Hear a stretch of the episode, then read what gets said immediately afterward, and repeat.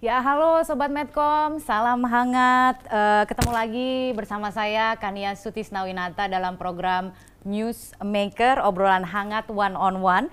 Di tengah hantaman pandemi COVID-19, dua tahun periode kedua pemerintahan Jokowi Ma'ruf sebenarnya banyak pencapaian baru yang diraih Indonesia, mulai dari tambahan infrastruktur baru misalnya, kemudian juga transformasi Badan Usaha Milik Negara atau BUMN. Sebagai tulang punggung penggerak ekonomi Indonesia, keberhasilan BUMN tentunya sangat diharapkan untuk mempercepat pemulihan ekonomi nasional pasca COVID-19. Lalu bagaimana strateginya dan apalagi rencana besar ke depan? Ini yang akan kita obrolin langsung dengan Menteri BUMN Republik Indonesia Bapak Erick Thohir yang sudah hadir bersama kita pada kesempatan kali ini. Pak Erick, apa kabar? Baik. Senang sekali bisa berbincang-bincang langsung sama-sama pastinya. Apa kabarnya Pak? Tapi sehat ya Pak ya? Sehat, sehat. Sehat ya, sehat. sibuk sekali kelihatannya. Uh, banget. Banget ya. ini makanya nih kita sangat sangat beruntung uh, bisa berbincang-bincang langsung dan ini memang uh, konteksnya kita mau bicara soal tahun kedua, periode kedua pemerintahan Jokowi Ma'ruf dan uh, Pak Erik sebagai pimpinan dari Kementerian BUMN ingin kita berikan kesempatan Pak untuk untuk memperlihatkan apa saja sebenarnya milestone begitu yang menjadi catatan Pak Erik ini yang perlu diketahui oleh publik begitu ya. Karena kalau kita bicara BUMN seperti yang tadi saya sudah sampaikan di awal tentunya diharapkan menjadi dan sebenarnya sejauh ini masih konsisten sebagai uh, punggung penggerak ekonomi Indonesia. Lalu kalau kita bicara sekarang per sektornya Pak gitu. Dari dari kacamata Pak Erik sendiri uh, mana kiranya milestone yang mungkin perlu disampaikan? Kita bicara mungkin dari sektor uh, sektor keuangan terlebih dahulu kah atau misalnya ada sektor farmasi, ada sektor konstruksi dan lain sebagainya. Catatan Pak Erik seperti apa? Mungkin sebelum ke situ saya mau ambil dikit momen ya. Momen artinya begini. Kadang-kadang kan kita planning sesuatu, tiba-tiba ada sebuah kejadian besar yaitu Covid. Dan mungkin banyak pihak memikir ini menjadi kemunduran sebuah bangsa. Tetapi kalau kami justru di Kementerian BUMN melihatnya berbeda. Justru ini momentum terjadi percepatan. Karena suka tidak suka semua bisnis strategi berubah, efisiensi harus terjadi, dan juga digitalisasi yang sangat amat cepat yang akhirnya ini merupakan sesuatu terobosan yang suka tidak suka ya kita harus lakukan yeah. ya. Dan kalau saatnya bukan Covid pasti lebih banyak yang against. Cuman karena sekarang justru ini menjadi semua ritme yang menjadi satu antara pemerintah, masyarakat, kalangan pengusaha semua. Jadi memang eh, selain di awal-awalnya yang Kania juga waktu itu sudah wawancara, kita struktur dari kementeriannya dulu waktu itu, lalu penempatan orang, lalu job desk-nya, lalu KPI-nya ada lima yang tidak ulang, lalu juga core value-nya akhlak. Nah tapi yang kita masih terus ini lagi push ke DPR dan DPR-nya sangat respon dan ini juga Bapak Presiden, Menteri Keuangan dan banyak pihak juga mendukung yaitu kalau mau BUMN ini lebih cepat lagi bertransformasi ya salah satunya mengenai RUU BUMN yang sedang kita bicarakan. Karena di RUU BUMN itu ada tiga konteks besar ya. Satu bagaimana kita diberi kesempatan untuk menutup. Karena supaya direksi BUMN ini jangan terjebak begini. Ah, ya udah kalau rugi negara yang hadir, toh kita udah nggak di sini. Nah, mentalitas ini ya harus kita dapat power ditutup. Atau merestrukturin menggabungkan. Jadi yang prosesnya selama ini lama ya karena berbagai pihak. Nah, ini kita harus menjadi terobosan. Nah, jadi ketika tadi yang disebutkan di awal ini bisa dapat ini, ini tambah lagi. Ini secara kementeriannya. Dan tentu yang kita harapkan juga bagaimana pola pikir kementerian ini kan selain menjadi tadi service tapi juga dia perlu dapat tadi yang namanya appreciation. Karena itu kita meminta satu persen dari dividen juga masuk di kementerian supaya semua berpikir dividen.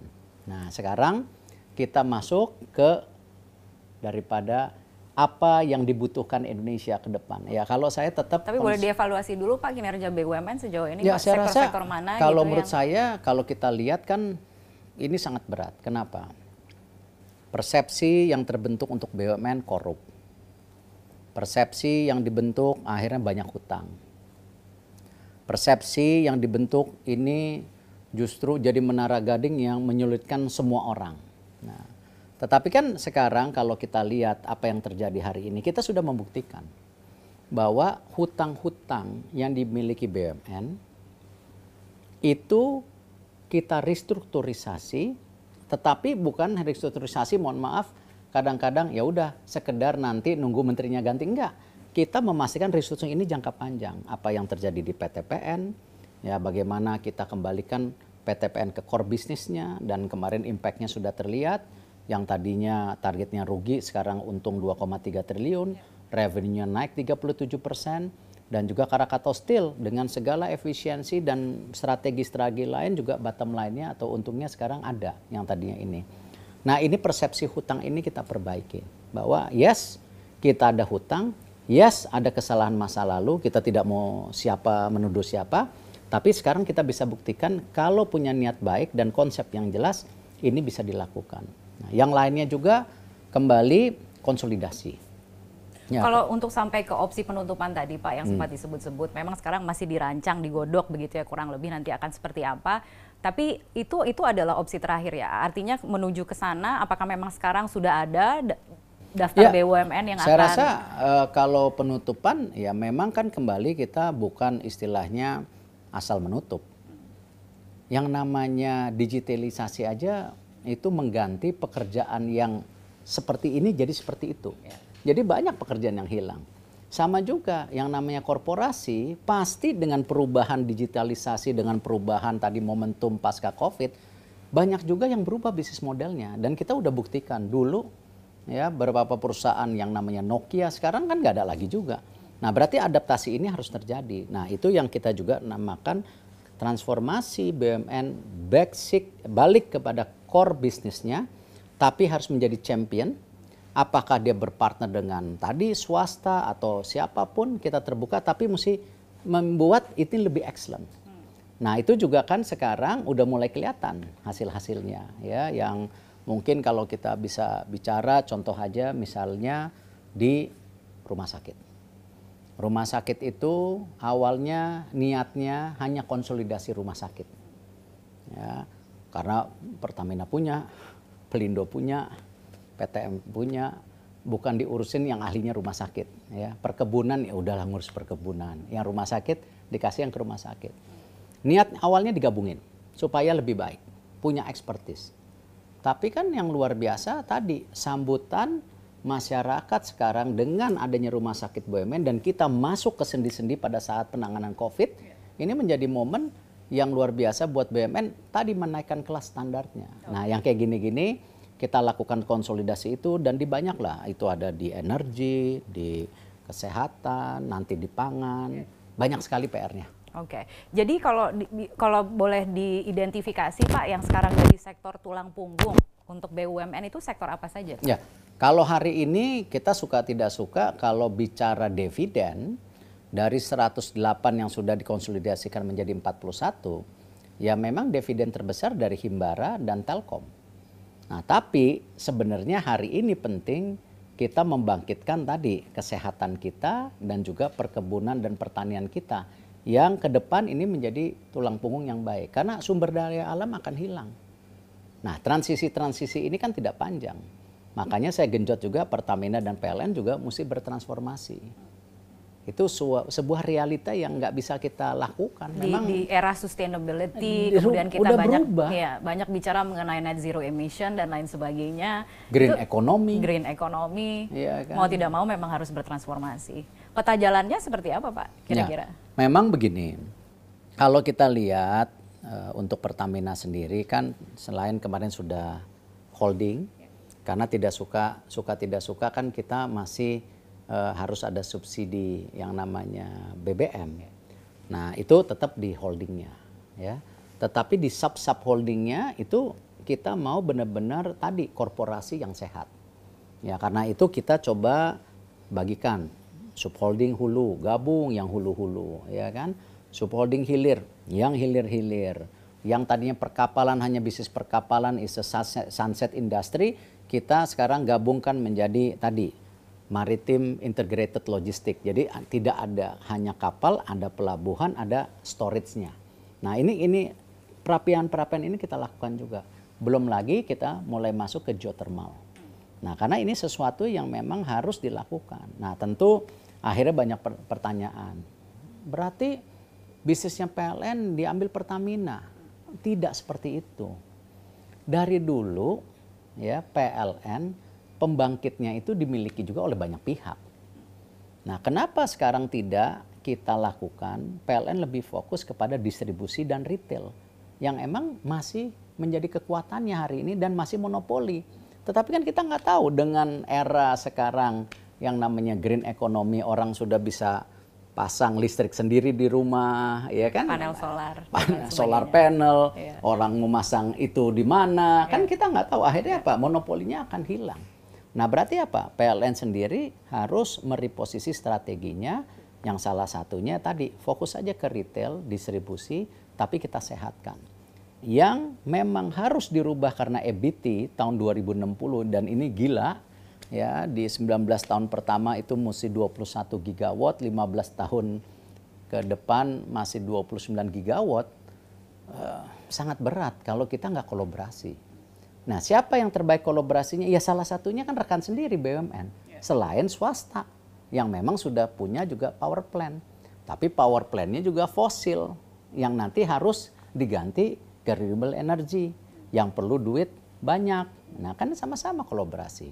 Nah hal-hal ini ya memang yang namanya kesehatan, energi, pangan tetap menjawab pertanyaan kami yang pertama tiga itu tetap. Tiga itu tetap ya. Tetap.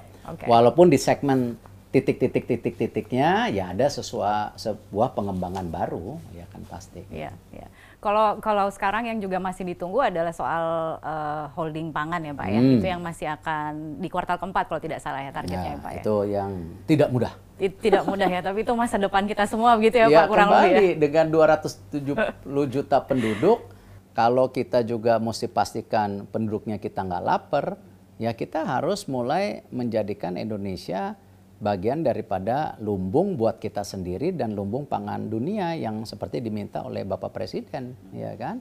Dan ini sebuah momentum yang luar biasa, ya karena Allah baik sama kita. Ya mataharinya nggak berhenti, lautnya besar, tanahnya subur. Ya ini momentum di mana negara-negara lain tadi masih berkutit hanya dengan COVID-nya. Yeah. Ya, kalau kita punya celengan. Ya, nah ini yang kita harus coba benar-benar eksternalisasi daripada pangan ini.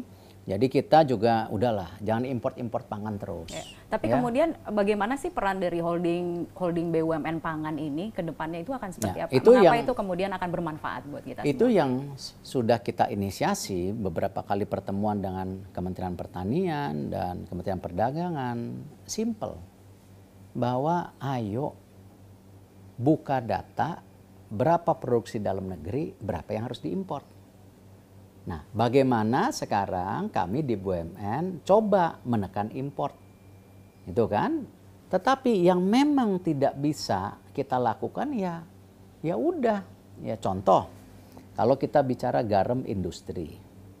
Hari ini ya memang kita harus import karena garam yang ada di kita itu konsumsi.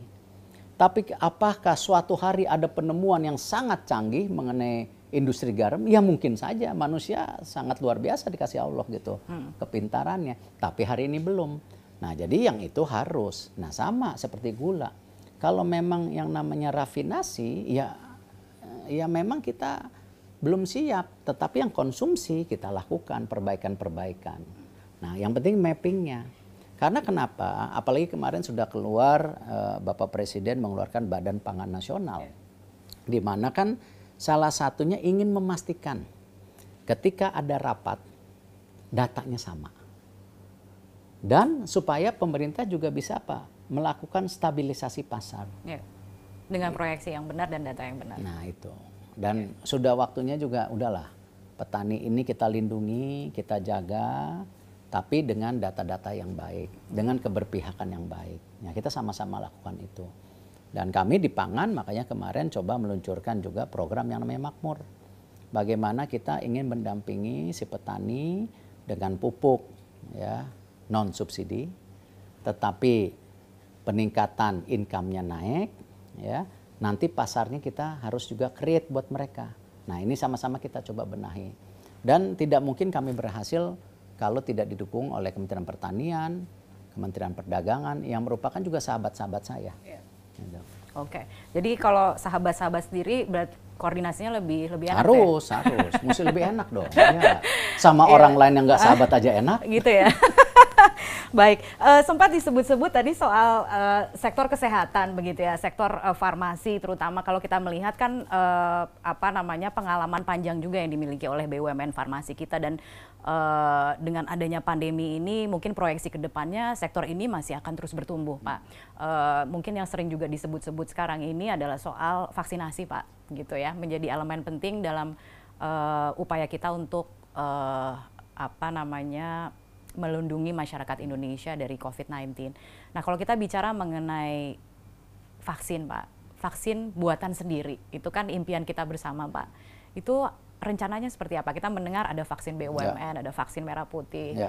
Itu kapan kira-kira Pak Gini, bisa diluncurkan? Kan kalau misalnya farmasi itu sangat dekat dengan R&D. Sejak 98 R&D kita cukup menurun Nah itu Bapak Presiden kemarin dan Bapak Wakil Presiden kan e, melahirkan atau mengkonsolidasikan BRIN. Supaya tadi yang R&D biayanya tercecer-cecer sekarang jadi satu kekuatan. Nah kami juga BUMN melakukan perubahan. Karena itu kita bilang kepada BUMN-nya R&D udahlah balikin aja ke universitas. Kita korporasinya kita yang mengkomersialisasi. Karena kenapa? R&D ini bukan expertnya BUMN. Ya. Tetapi bangsa Indonesia perlu terobosan R&D. Nah, makanya kembali kalau kita bicara vaksin, kan sejak awal kami ditugaskan bekerja sama dengan lembaga Eijkman. Kita juga kerjasama dengan berbagai universitas di Indonesia. Kita lakukan. Tapi kembali, ya bukannya kita tidak percaya dengan penemuan dalam negeri, tetapi kalau kita di korporasi, ya kita harus punya plan A, B, C. Yeah. Kenapa? Yang terpenting apa? Kita tidak mau lagi terus-menerus import vaksin. Yeah. Nah, jadi vaksin merah putih ada, mungkin vaksin Nusantara ada, antara swasta dengan berbagai pihak universitas, atau mungkin juga swasta dengan universitas yang di Indonesia. Kami juga melakukan terobosan. Yang kemarin Ibu Menlu pergi, kebetulan saya nggak bisa karena banyak sekali pekerjaan. Seharusnya pergi? Harusnya pergi, tapi Bu Menlu berkenan uh, didampingi oleh Wamen BUMN dan Wamen Kes dan BP POM, Ketua BPOM dan MUI untuk melihat tadi apa sinergisitas yang kita bisa lakukan dengan pihak dari Amerika.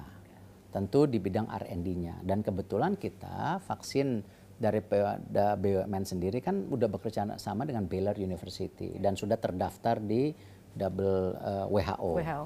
Dan di sini sudah uh, uji klinis kalau nggak salah udah uji klinis kedua. Nah kita coba ini push supaya apa? April depan atau Mei depan entah yang namanya vaksin merah putih, Nusantara atau BUMN paling tidak kita bisa menekan tadi ya pembelian secara besar-besaran oleh pemerintah yang di mana pemasukan pemerintah kan sekarang cukup ketat juga gitu. Betul, betul. Jadi itu salah satu solusinya ke depan di mana BUMN juga bisa ikut berperan di ya, situ. kita berkontribusi lah. Iya, vaksin buatan Indonesia buatan sendiri. Tentunya itu sangat membanggakan Pak Erik. Pak Erik, saya juga ingin menyinggung soal ada satu yang mungkin tidak disebut-sebut ya, padahal itu sebenarnya sebuah prestasi juga kan Pak. Eh, BUMN uh, Ultramikro, oh. holding BUMN Ultramikro yang baru saja September kemarin dituntaskan. Interview cuma 30 menit. Kalau sejam Sejam bisa. Nggak apa-apa nanti kita bikin episode berikutnya Pak Erik. Tapi mungkin boleh highlightsnya apa Pak? Kira-kira itu ke depan ini yang nanti katanya akan dibawa ke G20 juga Pak? Ya, jadi gini, kan memang kalau kita lihat kalau krisis 98 itu memang kan impactnya karena financial banyak di perusahaan besar. Tapi hari ini karena COVID ini impactnya ke tulang sumsum, -sum, iya. ya kan? Jadi UMKM pun semua terkena.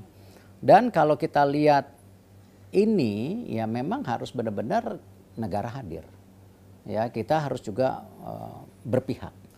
Nah, karena itu kemarin ketika banyak pemikiran bagaimana kita meningkatkan UMKM, apalagi Bapak Presiden sudah juga menangkatkan sampai 30 persen. Dan ini bukan sesuatu yang apa ya, kita mesti diem, kita harus. Karena kalau kita benchmarking dengan negara tetangga aja, Thailand dengan Malaysia aja udah 50 persen pembiayaan UMKM, kita cuma 20 persen. Nah, Kendalanya apa Pak? Ya banyak pihak lah ya kan. Dan tentu dengan digitalisasi lagi ini kembali karena kita ini kepulauan, tingkat pendidikannya berbeda. Nah, ini memudahkan. Karena itu Ultramiko sekarang dibentuk dengan target di mana 57 juta UMKM itu 30 juta belum bankable. Nah, makanya kita coba ambil dari bawah dengan menggabungkan BRI, PNM dan Penggadaian. PNM itu punya database sekarang 10,8 juta nasabah ibu-ibu dengan tingkat NPL 0,13 persen rendah banget. Pinjamannya 1,4 juta. Nah mereka kan mesti naik kelas. Yeah. Nah kalau ada BRI kan paling nggak bisa bersinergi. Dan kebetulan BRI juga ya perlu nasabah baru. Karena memang yang namanya bank itu kan di tingkat future nasabah. Tapi nah. untuk membuat mereka jadi bankable, nah caranya? Ya tadi dengan mempunyai program yang jadi satu. Sekarang kan yang namanya kantor PNM BRI Penggadaian udah menjadi satu kantor di bawah bendera senyum. Nah, itu. Nah, kata-katanya mudah-mudah aja. Ah, ah, ah, ya, karena kalau kita sekarang juga ya, Pak, ya? singkatan-singkatan pusing lah. Nah, jadi eh, walaupun senyum itu singkatan juga. Tapi paling tidak, nah dengan tadi kita punya mesin yang besar sehingga pendanaan juga lebih murah dan mudah. Ini yang coba kita konsolidasikan Kenapa? Ya nggak mungkin contoh misalnya si agen daripada AOPNM itu kan cuman kurang lebih 45 ribuan. BRI punya footprint punya agen ratusan ribu, 465 ribu kalau nggak salah. Yeah. Bayangkan kalau ini digabungan jadi 500 ribu kan bisa menawarkan produk yang sama. Nah makanya kita jadi sekarang, kekuatan penggabungan itu ya Pak dan ini ibu-ibu. ya dan ini yang kita coba push ya supaya tadilah bagaimana benar-benar UMKM ini naik kelas kita coba bantu sama-sama ya. Dan saya yakin bisa lah. Kalau kemarin Mekar itu bisa naik satu setengah tahun 5,2 juta tambahan yang sehingga totalnya sekarang 10,8 juta ya saya yakin ke depan bisa kita lakukan. Dan ini kenapa eh, G20 juga eh, kita ingin benchmarking ya BUMN dengan banyak negara kita undang China, Norwegia, pokoknya negara-negara yang punya BUMN. Hmm. Kita ingin benchmarking. Okay. Tetapi jangan malu-maluin. kita kasih lihat juga. Malu dong, kita kan kasih lihat ini. juga bahwa uh, kita punya kekuatan. Yeah, yeah. R&D-nya belum. Tapi gotong royongnya kuat. Nah, kita, kita dorong ya, gotong royong aja. betul, betul, Pak. Jadi kalau kita jangan cari yang kalahan, kita cari yang menangan. Gotong royong kita menang. Dia pasti kalah kalau gotong okay, royong. Oke, okay. baik, baik. Pak, kalau kita bicara uh, soal tata kelola, kan boleh dong hmm. Pak bicara mengenai tata kelola ini kan salah satu strategi yang hmm. sempat disounding oleh Bapak tata kelola itu menjadi penting. Sangat gitu ya. penting. Uh, apa Pak yang mungkin nah, bisa ini yang milestone? tadi uh, kita rapat juga bersama uh. Komisi 6 bagaimana kita harus menjadikan tadi undang-undang BUMN ini menjadi check and balance. Oke. Okay. Kebayang tidak kalau misalnya dalam transformasi teknologi digital yang cepat banget. Kita melihat ada perusahaan yang nggak sehat. Dan kompetitifnya udah hilang. Ya, karena kan jenis pekerjaan juga hilang. Iya. Berubah dengan yang baru. Ini sama perusahaan juga bisa loh. Berubah tapi nggak dibuang kan, Pak? Ya, tapi gini poinnya, dia udah kalah bersaing dan memang industrinya udah nggak di situ, udah berbeda. Ya kan? Ya kita misalnya bicara percetakan kalau sekarang cetak kertas terus, sekarang udah semuanya udah digital print. Nah, kayak contoh-contoh seperti ini. Kita perlu proses panjang untuk tadi memerjerkan atau menutup. 9 bulan sampai setahun, ya keburu sekarat. Dan strateginya udah keburu diambil orang. Nah inilah kita ingin lakukan juga tadi. Bagaimana ini bisa menjadi sebuah kebijakan yang bisa dilakukan Kementerian BUMN tanpa mengurangi tadi komite privatisasi yang dipimpin oleh Pak Menko, Ibu Menko itu tetap berjalan. Karena kenapa? BUMN itu kan milik negara, milik rakyat. Jadi nggak bisa saya melakukan seenak saja. Tetapi kalau menutup, memerger, saya rasa sesuatu yang bukan muluk-muluk. Dan itu kita saling bantu kok. Ya kita sangat zolim kalau kita lihat dari 2008 ada perusahaan-perusahaan yang sudah tidak operasi. Terus mau diapain? Mau dijadi pajangan? Kan enggak, ya kita harus lakukan. Itu. Nah ini hal-hal seperti ini yang saya rasa coba. Kita Tadi Bapak bilang ada 108 BUMN ini catatan per eh, tahun 2020 kemarin ya. Berarti sekarang dan harapannya itu semakin menyusut. Sekarang kalau dikonsolidasikan udah 41. udah 41 Ya, dikonsolidasikan. Tapi di dalam 41 itu masih ada puluhan yang kita mulai gabung-gabungkan sekarang gitu. oke. Jadi kita coba lakukan lah. Ya kita lakukan perbaikan di sana sini. Oke, berarti itu asetnya aja udah 9.100 triliun. Ini di eranya Pak Jokowi ya paling tidak begitu ya. Ada 9.100 triliun rupiah aset BUMN dua kali lipat dari GDP Indonesia tahun 2020 tentunya ini pendapatan BUMN 1.900, pendapatan negara 1.600, ya lebih besar juga, profitnya Pak? Ya kan? Masih kecil. Tapi itu yang kemudian juga menjadi tantangan ke depan kan Pak, Iya, bagaimana itu membesarkan karena profit kena itu. COVID. Tapi, Karena kena COVID. Iya, tapi kalau kita yakini kontribusi kita di tahun 2020 aja 375 triliun itu terdiri dari tadi yang namanya pajak dividen. Ya. Memang dividen kita menurun, tapi swingnya udah bagus. Kalau kemarin 26 tahun ini kita tadinya ditargetin 32, sekarang bisa tembus 36,4. Oke. Nah, mudah-mudahan tahun depan ya sama dengan sebelum Covid 40-an lagi. Nah, ini kan berarti ada swing yang meningkat. Oke. Jadi tahun depan tuh tahun recovery gitu ya, Hmm. karena sudah kembali lagi ke eh, posisi sebelum COVID. Ya, ya. Oke, Eh, Pak kalau kita bicara sekarang eh, soal suka duka ya Pak, boleh nggak? Boleh. Ini agak sedikit personal gitu ya, karena saya membayangkan di tengah pandemi seperti sekarang ini dan memang PR-nya begitu luar biasa yang diembankan oleh Presiden ke Pak Erik begitu ya. Suka dukanya mungkin bisa di-share nggak Pak kira-kira dalam memimpin Kementerian BUMN apa sih Pak yang paling mengena di hatinya Bapak gitu? Ya tentu gini, eh, kan mungkin banyak pihak juga salah persepsi.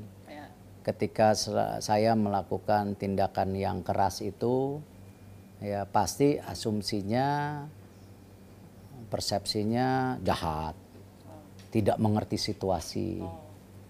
Tapi kan sebenarnya yang kita lakukan juga sebenarnya untuk tadi memastikan terus hidup, karena itu pilihan. Iya, karena ya, itu bukan salah dan benar, tapi ya memang ya kita sebagai pemimpin ya harus mengambil resiko. Dan kadang-kadang mengambil keputusan yang pahit, tetapi didasari dengan hati yang baik, planning yang baik gitu. Nah, kalau dulu di swasta kan tekanan itu ya perusahaan kita. Kalau ini kan punya rakyat, Punya punya, rakyat. negara. Kita hanya dititipi kayak tukang parkir, ya kan? Habis itu kalau udah nggak ada nggak ada ininya juga ya bukan kita lagi gitu. Nah, tetapi justru itulah yang kadang-kadang apa Bisa beban. kan? Iya, mungkin ya eh, persepsinya kan ya seperti itu. Ya, otoriter, arogan. Padahal kalau ketemu orangnya ketawa-ketawa gitu. Cuman kebijakannya memang harus seperti itu karena untuk menyelamatkan, ya kan. Dan saya Dan- rasa, ya saya rasa eh, awal-awalnya juga eh, di kementerian juga yang tidak kenal saya, ya mungkin berpikir ya tadi, kalau dulu kita kuliah gitu ada profesor yang galak gitu kan, nah ini sama kali, padahal nggak seperti itu. Tapi itu resiko yang kita harus lakukan. Yang penting kita eh, kasih lihat lah bahwa kita mau lakukan yang baik. Waktu juga luar biasa. Ya, apalagi sekarang Bapak Presiden meminta banyak menteri untuk turun. Jadi kita Sabtu Minggu juga turun sekarang. Ya, dan saya rasa terima kasih atas kesempatannya. Justru kita bisa ngelihat sesuatu yang tadinya hanya di belakang meja, sekarang kita ngelihat yang di lapangan. Yang di lapangan. Dan Apa, Pak, itu yang- harus menjadi perbaikan-perbaikan. Ya kan kadang-kadang kalau anak buah kan ya kan asal bos senang aja ABS.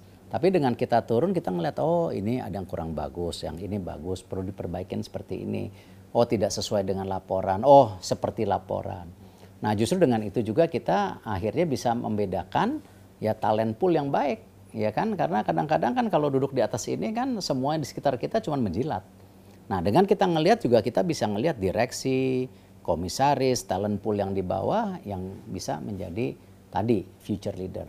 Ya, saya selalu bilang sama para direksi karena sekarang juga direksi juga banyak mempertanyakan kan, ini permintaannya susah. 15% direksi mesti perempuan. Uh, 2023 25 persen mesti perempuan. Yeah. Yang usia 42 mesti 5 persen. 2023 10 persen. Ada ada lagi nih terakhir nih kewajiban menyampaikan laporan harta kekayaan penyelenggara negara bagi anak dan cucu perusahaan Nah, BUMN. itu tambah lagi susah. Ah, itu terbaru ya. Su- suruh tanda tangan juga uh, 37001 ISO mengenai tindak pidana korupsi ya. Kembali ya itu bagian yang kita harus lakukan, tetapi di lain pihak ya memang uh, kita ingin pastikan ini sustain ya. Saya selalu bilang sama direksi tadi, ya tadi malam saya baru ngumpulin 108 direksi. Bahwa ya Allah Subhanahu wa taala kan memberikan kita sesuatu yang luar biasa yaitu otak sehingga kita bisa berpikir, berkarya yang luar biasa, betul nggak? Tapi yang dikasih apa? Umur. Hmm, Kebayang nggak kalau Albert Einstein itu umurnya ratusan tahun? Wah nggak tahu udah jadi bikin apa tuh. Nah cuman nggak dikasih sama Allah. Nah sama kita juga tadi saya ingatkan kepada pimpinan BUMN ya harus terbuka, harus jadi mentoring. Toh kita mau bangun legacy sama-sama gitu dengan segala keterbatasan kita. Iya, iya. Baiklah kalau begitu, nampaknya waktunya juga sudah habis. Tapi Ya. terima kasih. Tapi eh, ada Pak satu Erick. lagi mau Apa tuh, Pak? nambah. Apa tuh? Ya, saya mau tekankan kita juga harus investasi di pasca COVID. Pasca COVID. Jangan hanya saat COVID. Ya. Karena kenapa kita sebagai negara masih banyak kekurangan logistik, teknologi, human capital, Ya. dan ini tidak mudah. Nah, jadi ini pasca COVID yang benar-benar harus kita. Da- dan, dan mengejar ketinggalannya, apakah bisa dilakukan dari sekarang, Pak? Karena sekarang Ah, bicara ah, momentum Bukan mesti dari kemarin. dari kemarin. Nah, jadi hari sekarang kita harus lakukan. Ini yang kenapa juga saya kemarin ya kan bersama Pak Menko, Bu Sri Mulyani, eh, Pak Balil, Pak Presiden, kita juga sama-sama sepakat bagaimana kita mentransform daripada EV ya, Oh, iya. mobil listrik, motor listrik, baterai listrik ini secara berkesinambungan. Tidak hanya satu kementerian, semua kementerian yang kemarin rapat harus menjadi satu kesatuan. Ya. Karena ini policy, jangan sampai nanti yang disampaikan Bapak Presiden seperti dulu, ya pohon, eranya hutan hilang, eranya minyak hilang. Nah sekarang pemerintah Indonesia sudah sukses menurunkan tadi hilirisasi daripada sumber daya alam. Salah satu turunan turunannya ya listrik-listrikan ini. Ya, ya. Nah makanya nanti BMN juga akan masuk ke industri itu. Ya. Leadernya siapa, Pak? Ya bermacam-macam kan tetap kita bersaing dengan swasta ya tapi kita buka ya kita partner dengan ini partner dengan itu tapi tadi mau membuat ekosistem supaya kita jangan hanya jadi market tapi kita punya present ya di negara kita itu kita kita mau lakukan itu Baik, baik. Baik Pak Erik, terima kasih sekali Terima lagi kasih. atas penjelasan dan juga waktunya. Eh, semoga terus jaya Pak BUMN dan Sama-sama, terus bisa berprestasi sama-sama. dan mengukir keberhasilan-keberhasilan berikutnya. Dan eh, demikian tadi Sobat Medcom, kita baru saja berbincang-bincang obrolan hangat dengan eh, Menteri BUMN Republik Indonesia Bapak Erick Thohir, Newsmaker pekan ini. Kita akan ketemu lagi eh, pekan depan di waktu yang sama dengan tentunya narasumber menarik lainnya. Sampai jumpa.